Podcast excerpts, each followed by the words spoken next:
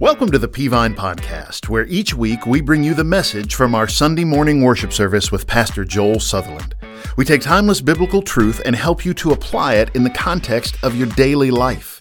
If you'd like to join us live at one of our campuses or stream one of our services online, go to peavine.org for times, locations, and more information.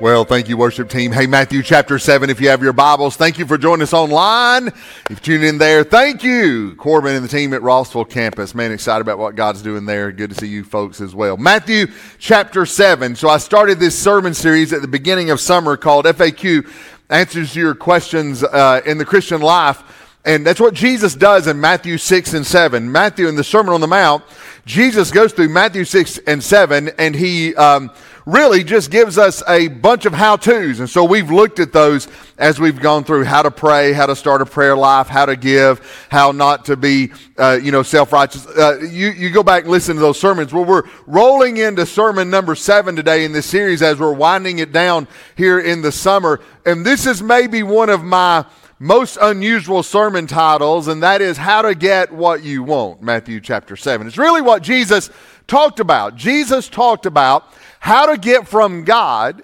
what you and I want in life. Because if we're going to be honest, there are some things that we want in life.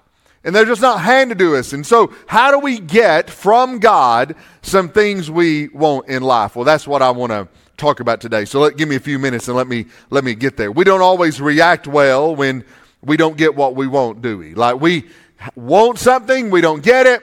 Sometimes we don't do very well. My youngest grandson, Lucas, he loves food, man. I mean, he, this kid loves food. I mean, I know what you're thinking. I know you're thinking, well, I love food too. No, no, this kid loves, loves food.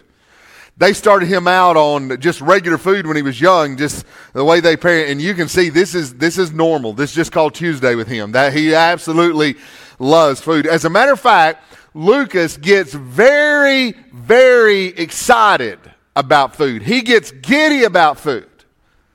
The other night, he got really giddy about a peanut butter sandwich.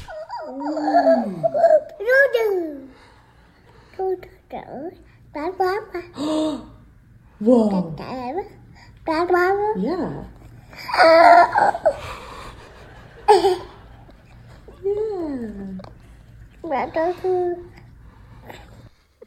I love it. I love the, because that's kind of my reaction to food too.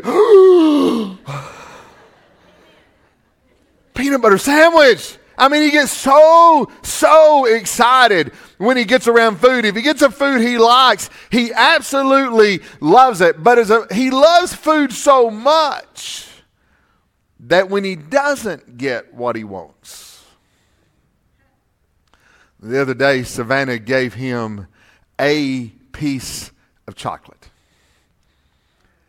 And man, did he love that chocolate. So much so that when she told him there was no more, she grabbed her phone and videoed his reaction. It's okay. It's all gone. It's okay, bud. Here's some water.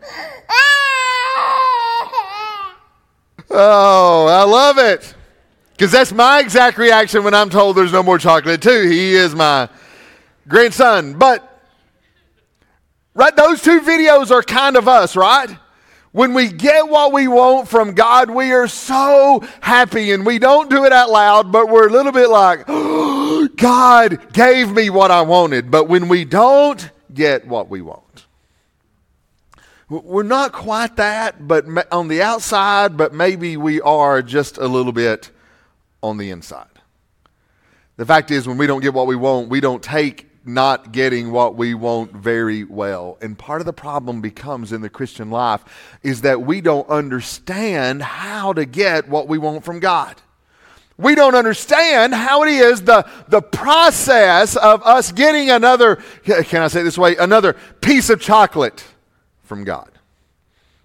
In the Sermon on the Mount, Jesus laid out what it takes for us to get what we want out of life and what we want from Him. And I, I know, man, the, even the language I'm using sounds a little weird about how to get what we want. But can we say this? You do want some things, right? There are some things in your life that you want. Like you have some family desires for your family that you you want that. You have some personal desires. You have some personal dreams, some personal goals. You have some spiritual desires. You have some relationship desires. I mean, there are some things that you want from God. Now, hear me God is not a genie in a bottle for Christians to rub their Bible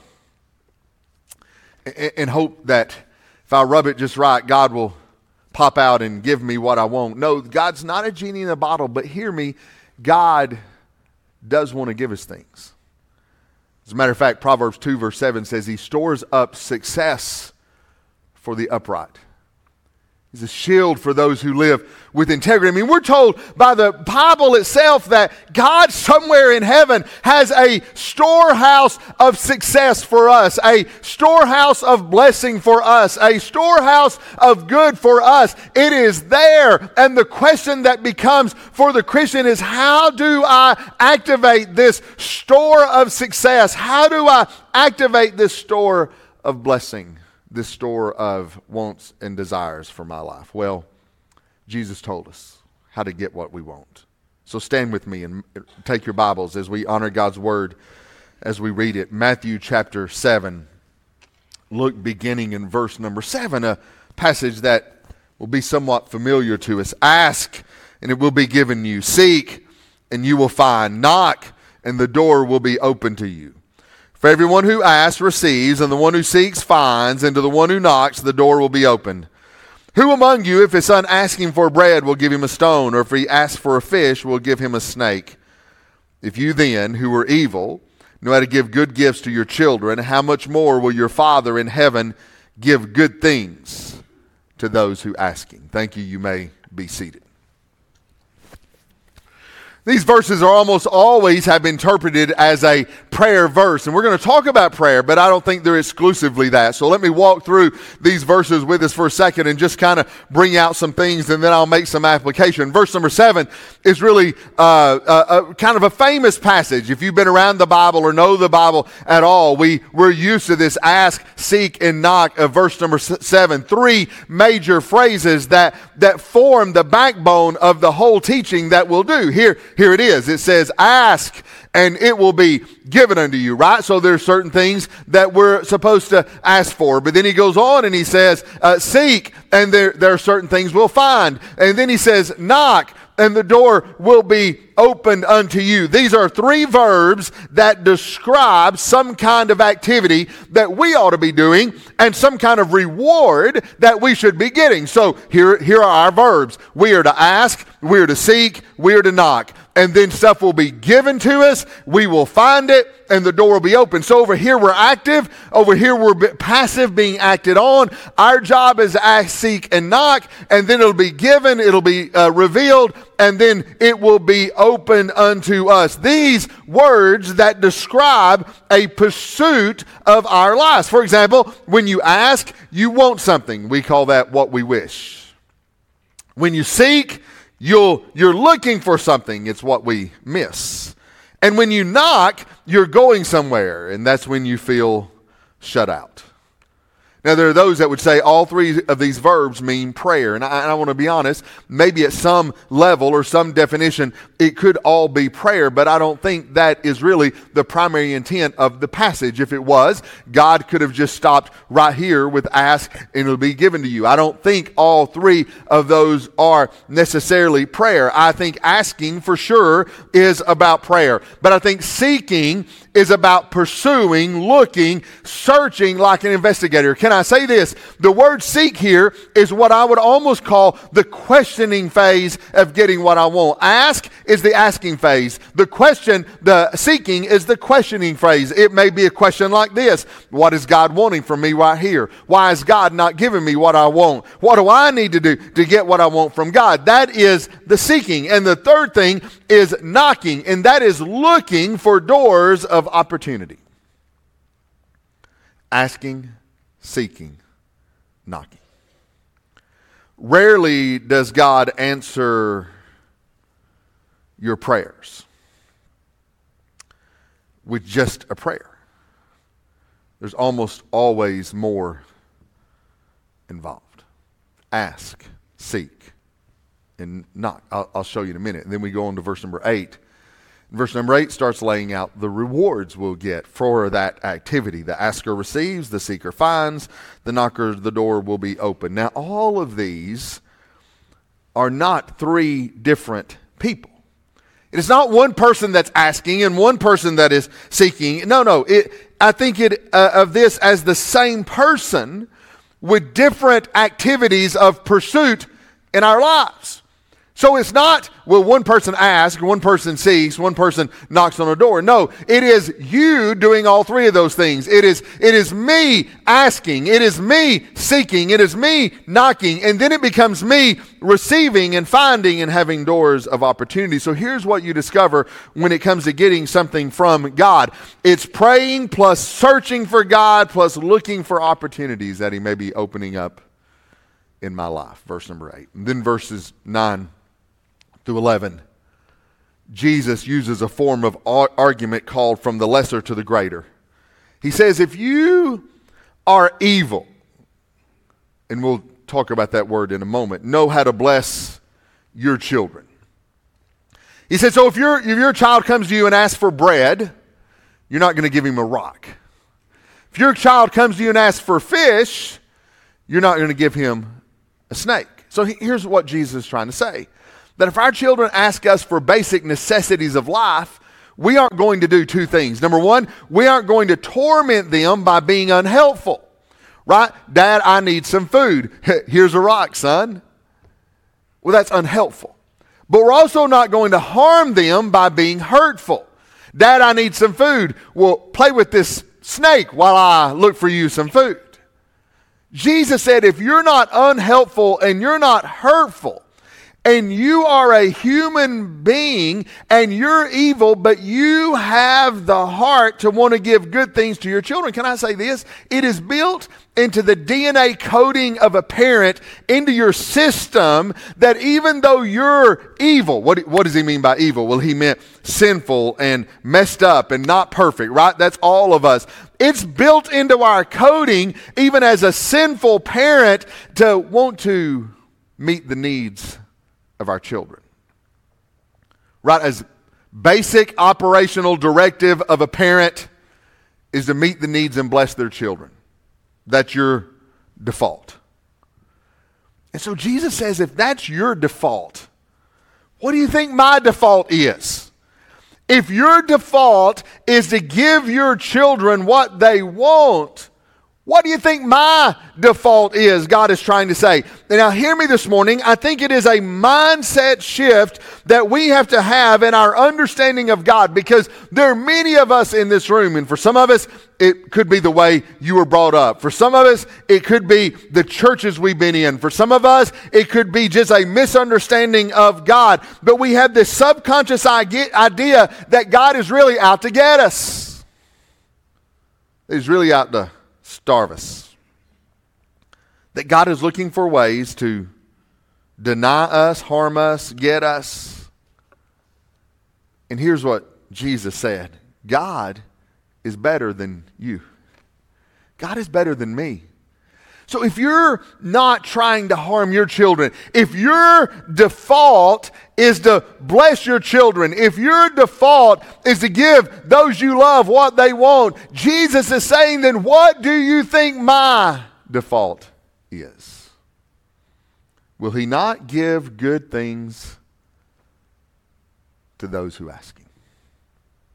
So, how do you get what you want? Jesus said all that, and I think we can draw four statements from it that I really want you to hear today. Number one is this How do you get what you want? Number one, you may have to work for it.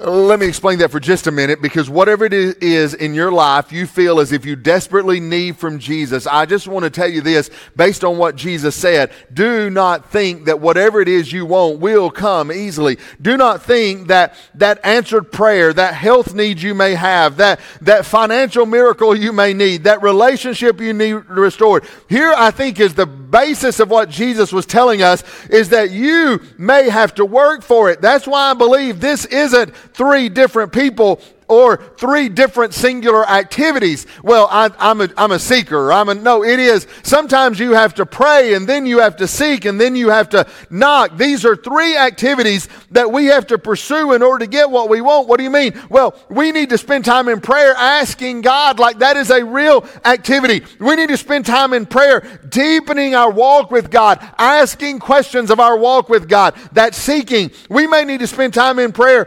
investigating opportunities That is knocking. Here's what Jesus was saying. When you do all of that, hear me this morning, that is work.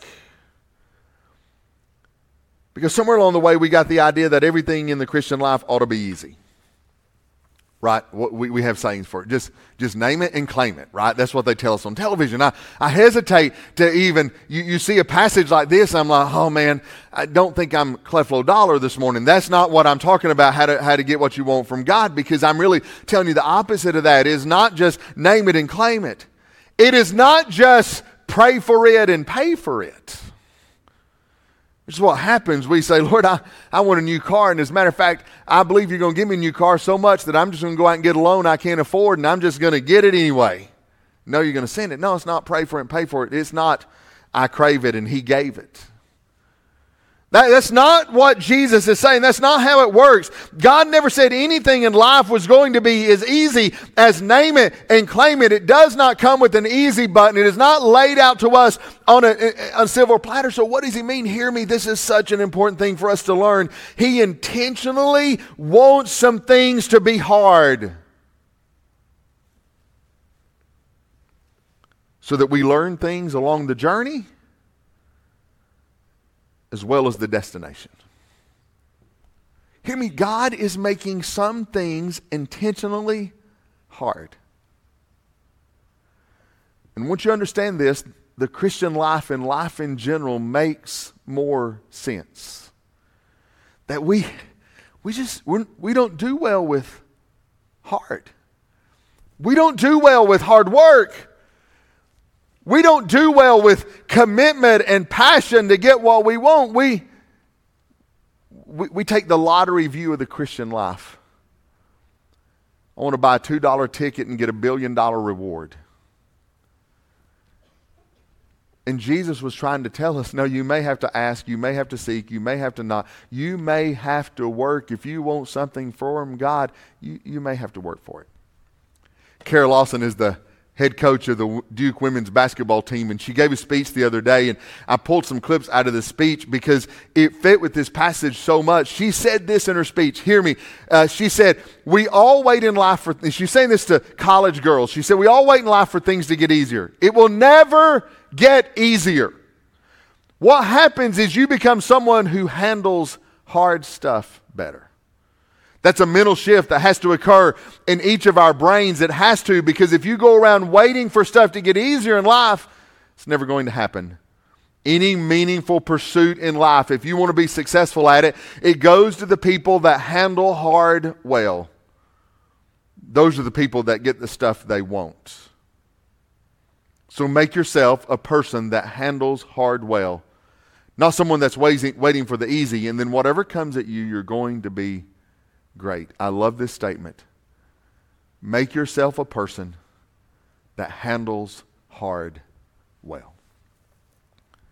Je- Jesus was trying to tell us make yourself a person that handles hard well. You, you may have to work for it because God uses the journey in your life as well as the destination. If God just handed you what you wanted, you would never be able to handle what He actually gave you. And so God makes things difficult so that we have to ask for them, so that we have to seek for them, so that we have to go around looking ourselves for opportunities. Why? Because He's using that journey as well as the destination. Oh, let me give you some great, let me give you some examples. You remember Joseph in the Old Testament? It was God's will that Joseph wind up in Egypt as the second man in charge. So basically, Joseph was going to be the prime minister of Egypt in order to to rescue his family, the children of Israel. That was God's will for Joseph's life. So, look, this is easy. He's God, right? He's God. So all God's got to do is got to take Joseph and put him in the palace, and then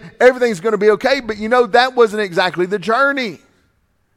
Joseph went to a pit first, and it was God's will he be in a palace. Joseph went to prison next. We're talking about for years. But it was God's will for him to be in a palace. And if I'm Joseph, I mean, he's already had the dream. He already knows he's going to be in command. If I'm Joseph, I'm like, hey, God, can we skip the middle parts? I just, I want to get to the palace. Like, I saw that. Can we just get there?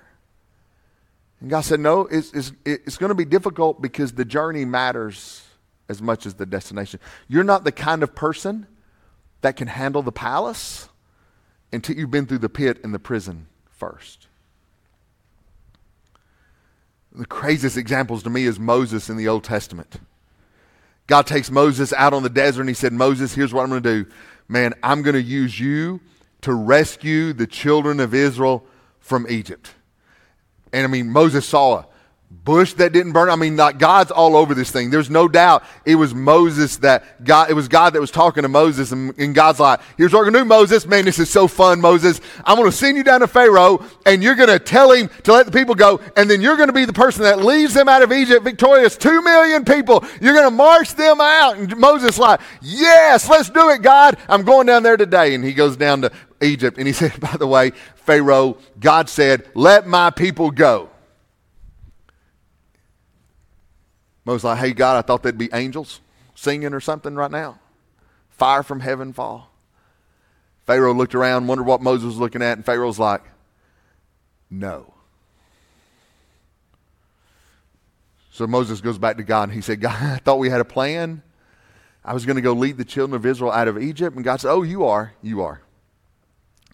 It's just that there's a process and a journey that's going to be really difficult that I want to put you through first. And I don't know if you're as simple minded as me, but I don't want the process and the journey. I don't want the 10 plagues. I just want the vacation time out of Egypt. That's all I'm looking for.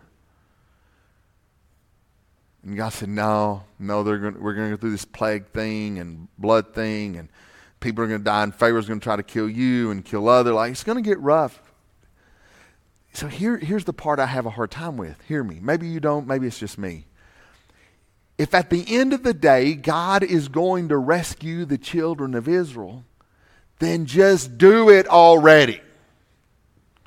Right? If he's God, why do we have to go through all the 10 plagues and the blood and the death and all that other stuff? I'll tell you why. God made it hard. Because the journey mattered as much as the destination. I mean, we, we can go all day long, right? You got Joshua in the Old Testament that God said you're going to lead the children of Israel into the promised land, and and and uh, and Joshua's like, cool, let's do it. And and they march across the river, and the first thing they do has to get in a fight. But here's the deal, and I don't have time to do this with all of them. I really could. I, I could just camp here for a while. But here's the deal: God told Joshua, you're going to inhabit the uh, promised land. But you know what He told him? He never told him he wasn't going to fight. He told him he was going to have to fight, but he'd win the battles. So you know how we operate? We want to take the promised land without a fight.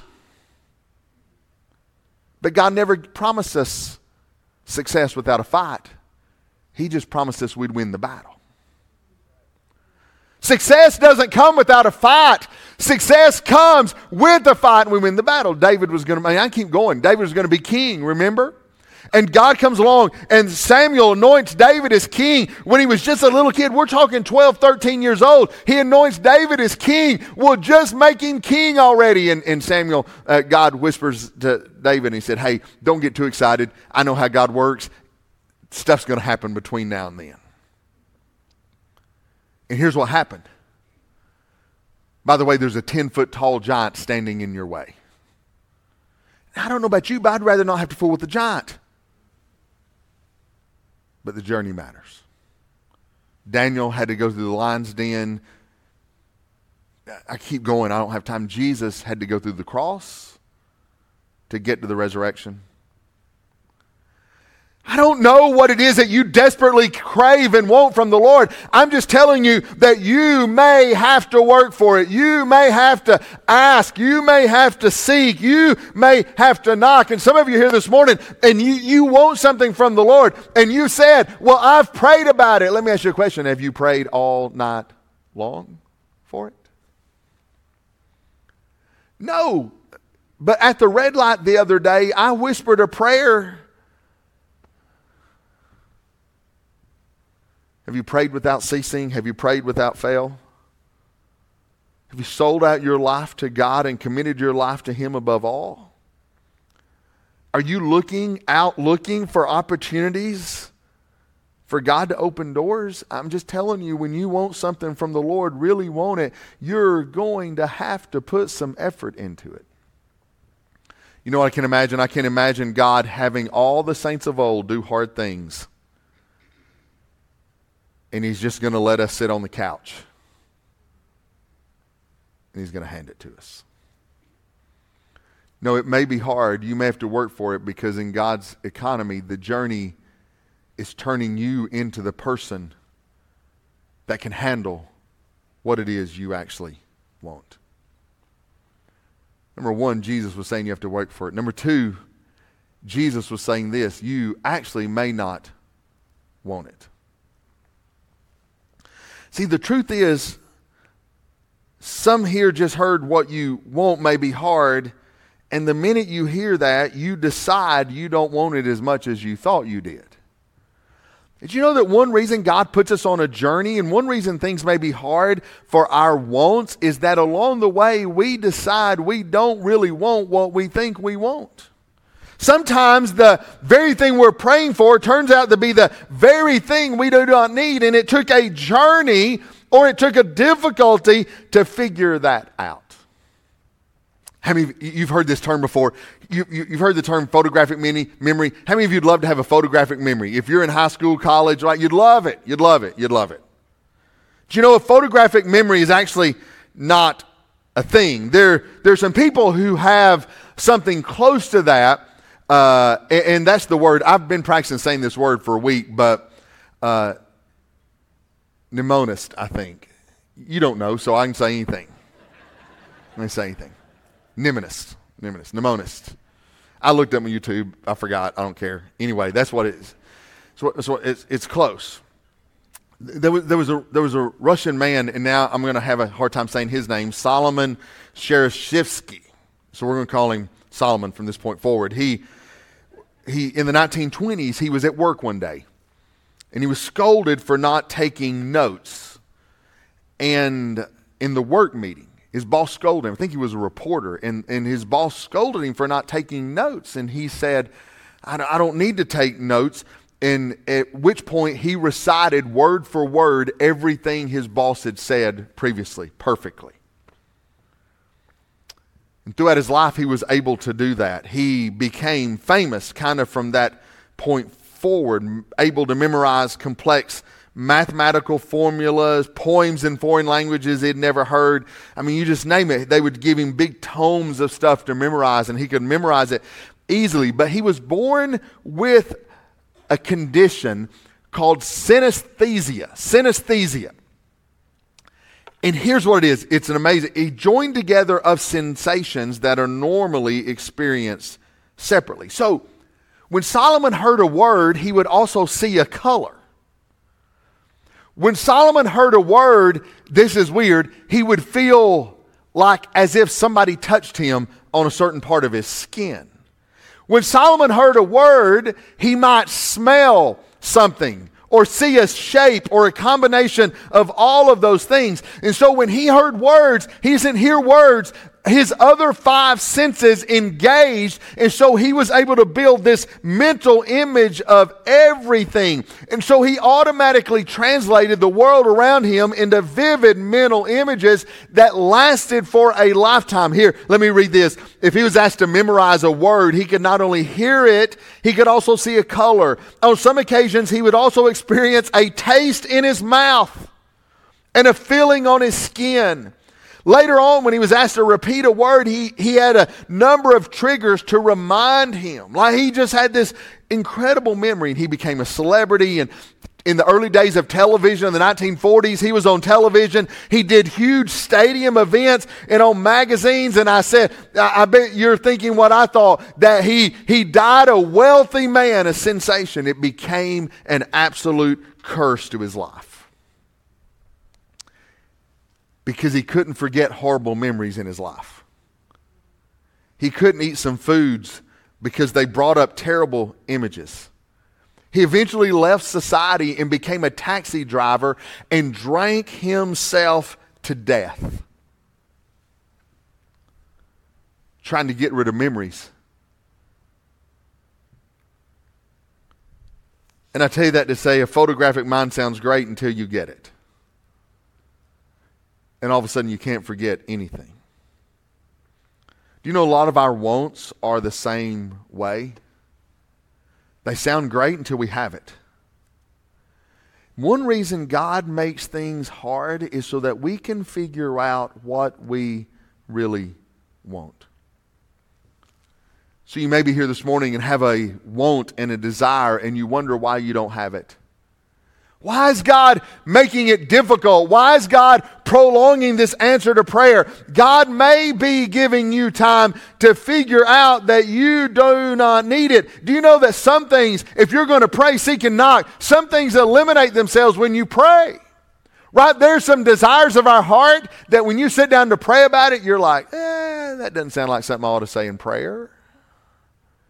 That when we begin to search our own hearts and seek out God, the closer we draw to Him, the less that thing is that we want. And then when we start looking for opportunities and there are none, maybe it's not God's will for our life. And our wants and desires sometimes turn into the very thing we do not need. I almost bet this morning that you have prayers you have prayed in your life that you are thankful to God he did not answer your prayer.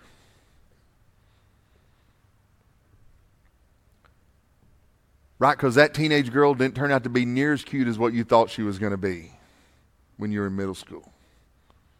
You're like, Lord, let me marry him. He's the hottest thing ever. Captain of the football team. Now he's a couch that burps. You didn't get what you wanted, but you look back and you're thankful. One reason he makes it hard is you may not want. Number three, I am going to have to hit these next two move on. No, number two, you may need to reposition. Well, let me explain this one because this is important, but I, I, need, I need you to hear it, but I'll do it quickly. Here, here's something that's hard for us to grasp grasp, right? God is looking to do good in your life. Can you receive that today? God's looking to do good in your life. He gives, He uncovers, He opens doors. All those are ways of describing the blessings of God in our lives, right? He gives, He uncovers, He opens doors. But you have to understand Scripture in its totality. There are other verses that talk about God answering our prayers and blessing us. And, and I want to just take maybe all of those and sum it up today because there are some things that are required for us to receive the blessings of God. First of all, you got to believe that it's true or believe that it can actually happen. What do you mean? Well, the Bible says this about you getting what you want from God. The Bible says, and if you believe, you will receive whatever you ask in prayer. So already we know there's a prerequisite even to that praying part, right? That when we come to God, God wants you to understand that you are actually asking God, the God of the universe, not some guy. He wants you to believe that he, you will receive whatever you ask in prayer. That's called faith right? And so we know that to get what we want from God, there's this prerequisite of prayer that I can't dismiss. That if I want something and I ask God for it, there has to be a measure of faith. The second thing you have to understand is that you have to be blessable. What does that mean? Well, look, look, look here in Psalm 37. Trust in the Lord and do what is good. Dwell in the land and live securely. Take delight in the Lord, and he will give you your heart's desire. Sounds just like Matthew chapter 7. Commit your ways to the Lord, trust in him, and he will act. But what this verse is doing is telling you to position yourself to be blessable. Why? God says that He wants to give you the desires of His heart. He wants to act on your behalf. But look at all the stuff He wants you to do. He wants you to trust in Him. He wants you to do what is good. He wants you to take delight in Him. He wants you to commit your ways to the Lord. He wants you to trust in Him. Why? Because all of that is positioning yourself to be blessable. And one reason we don't get what we want from the Lord is we have not positioned ourselves to be blessable. God is looking to bless you, but we sometimes have to put ourselves in a position to get what we want. I'll show you that. I read this in the Wall Street Journal just a couple of weeks ago that the International Journal of Hygiene and Environmental Health, you didn't know that existed, but it does, conduct a review of scientific literature to determine perfect temperature for work performance. Did you hear that? Perfect temperature. If people work for you, listen to what I'm about to say. The study found that the optimal range for cognitive and work performance is between 71 degrees Fahrenheit and 75 degrees Fahrenheit. Or for the communists in the room, 22 degrees Celsius to 24 degrees Celsius. Right? This is the optimal work performance. That if you set it here, people can get more mental and physical work done. In other words, productivity has a setting that you need to get to in order to get the productivity you desire. And here's what God would say about getting what you want that blessing and favor have a setting too. It's called faith and faithfulness. Faith and faithfulness. I mean, sometimes we don't get what we want. We have to ask ourselves, how blessable am I? I mean, really, if God's got a storehouse of success, I've got to ask myself, how blessable am I? How is my faith factor? How is my faithfulness factor? Most of us operate in the realm of we don't really believe God, we're not really committed our life to God, and we're not really blessable. Then, number four, I'm, I'm just stopping. Number four. Matthew 7 tells me this I may have to just trust that whole comparison Jesus made to his care for us versus an earthly parent's care, care, for the children tells me this one statement. Here it is that Jesus can be trusted with the wants and desires of my heart. That Jesus can be trusted with the wants and desires of my heart. That means if you have a heart's desire, ask, seek, and knock. Work for it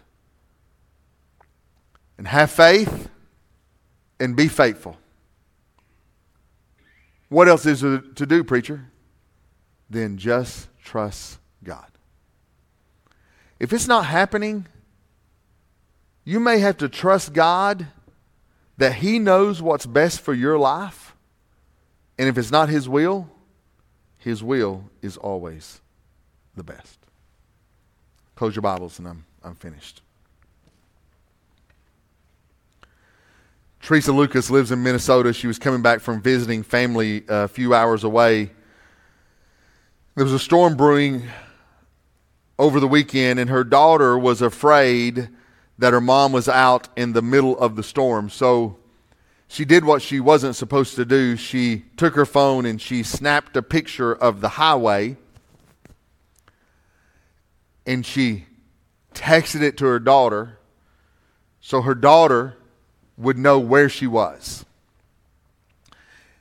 And when her daughter got the photo, here's what she saw.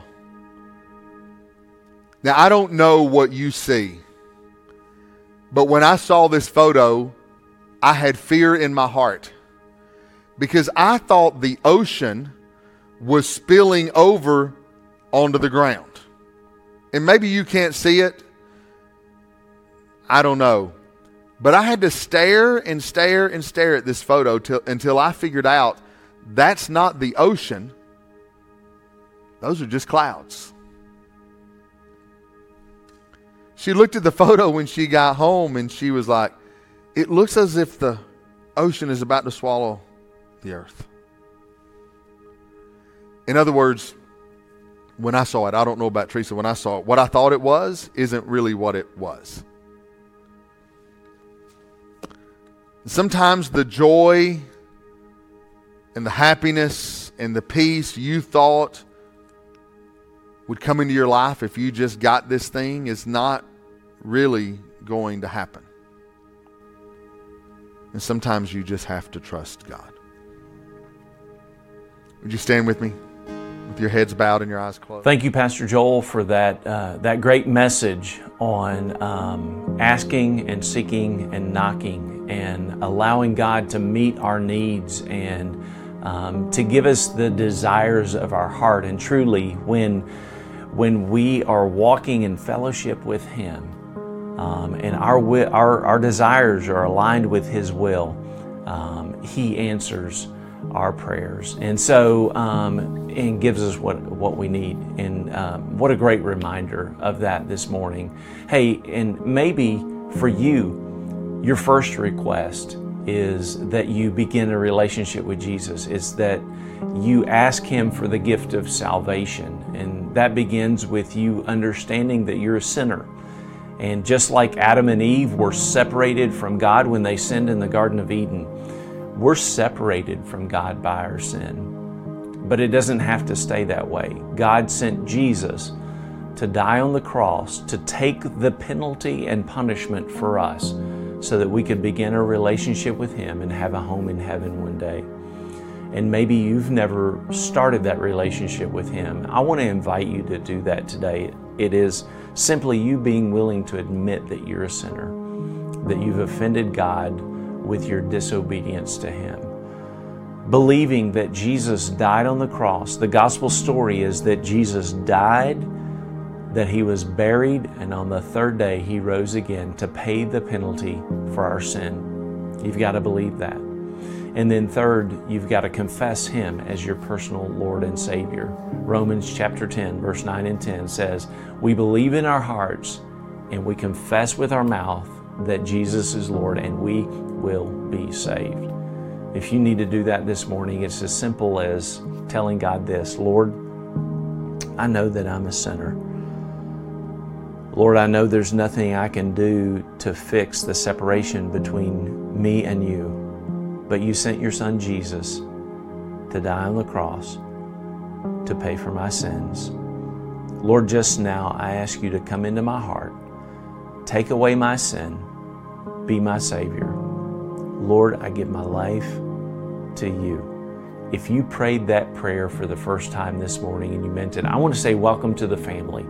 In fact, I want to say that we want to connect with you and help you take next steps on your faith journey with Jesus.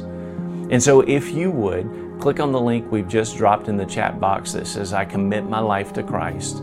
And um, it's going to ask you a couple of questions just so that we can connect with you and send you some information, information that'll help you take next steps with Jesus. Hey, it's been great to be together this morning. Um, I'm thankful for you. God bless you. Have a great week. We hope that you've enjoyed the message this week as we help equip you to apply God's Word to your daily life. For the latest updates about what's happening around Peavine City, be sure to connect with us on social media.